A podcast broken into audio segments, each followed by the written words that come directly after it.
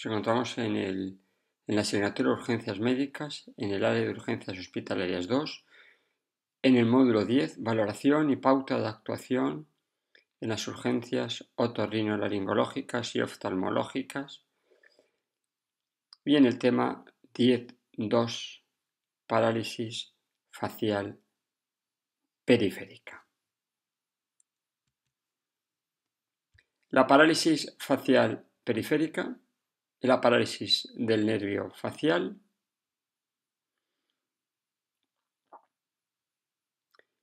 es una parálisis que eh, hay que ver la etiología. Puede ser una parálisis facial periférica idiopática o primaria, llamada parálisis de Bell o afrígore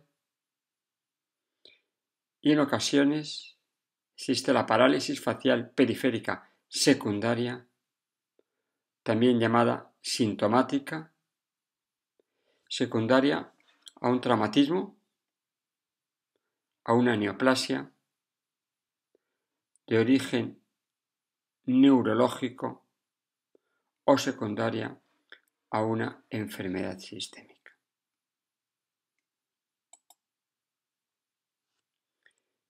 Cuando vemos en el servicio de urgencias una parálisis facial, tenemos que eh, diferenciarla, tenemos que tener una serie de síntomas de alarma que nos orientan hacia una parálisis secundaria,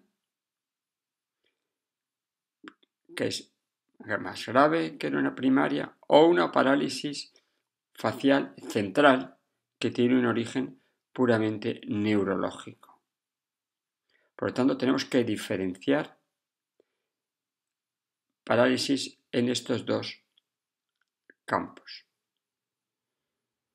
estas dos áreas.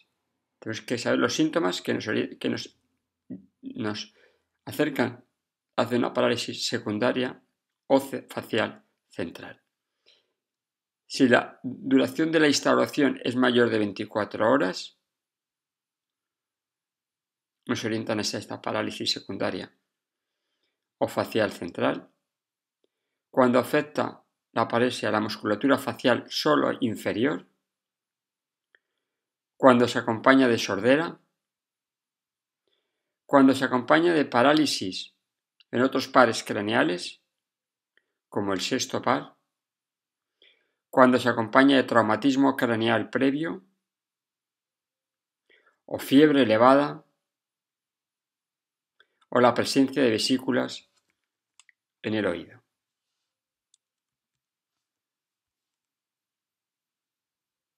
Hay que preguntarle al paciente, interrogarle sobre traumatismos craneoencefálicos, infecciones, cirugías, otras enfermedades asociadas y episodios previos de este tipo de problemas el tiempo de evolución,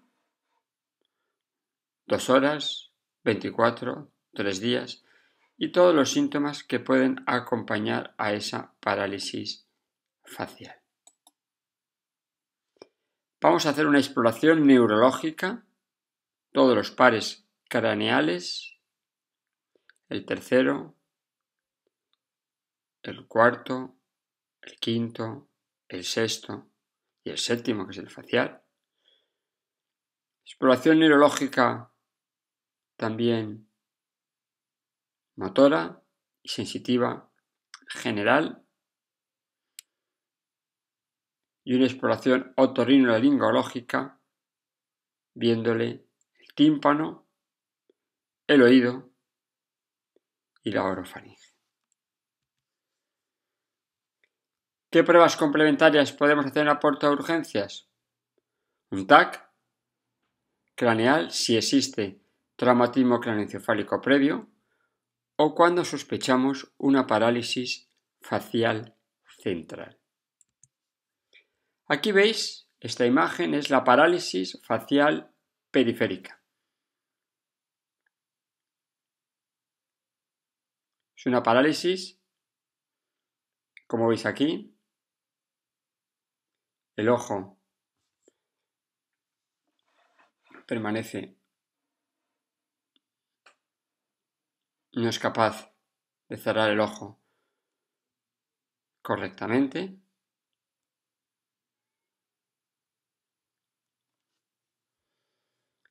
se produce una parálisis y una debilidad del surco nasogeniano.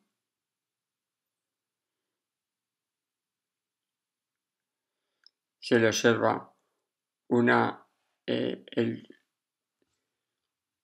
la presencia de eh, la presencia del surco nasogeniano, la, la presencia en la parálisis facial de eh, la desviación de la comisura nasal, eh, la, disminución del surco nasogeniano del paciente, también aquí la ausencia.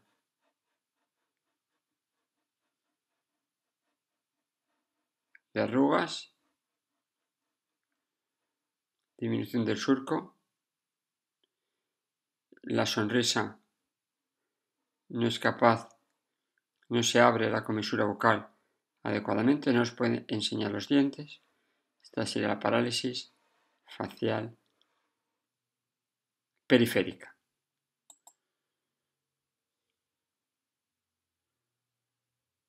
En la parálisis facial central no se afecta la frente, el paciente tiene las, frente, las arrugas de la frente preservadas, disminución del surco nasogeniano,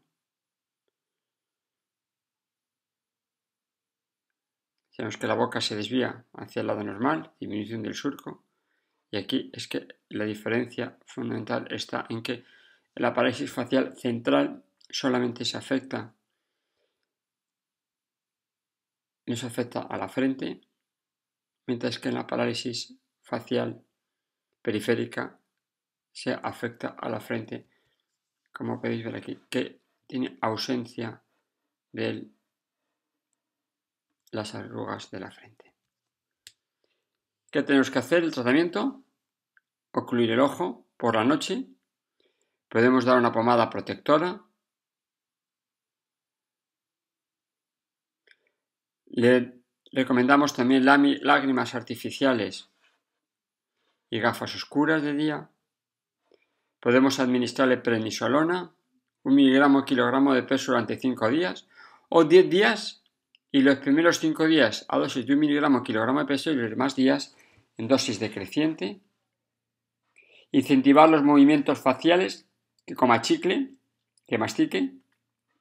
Podemos dar un protector gástrico, omeprazol, a utilizar prednisona, un complejo vitamínico B, vitamina B12, B6, B1.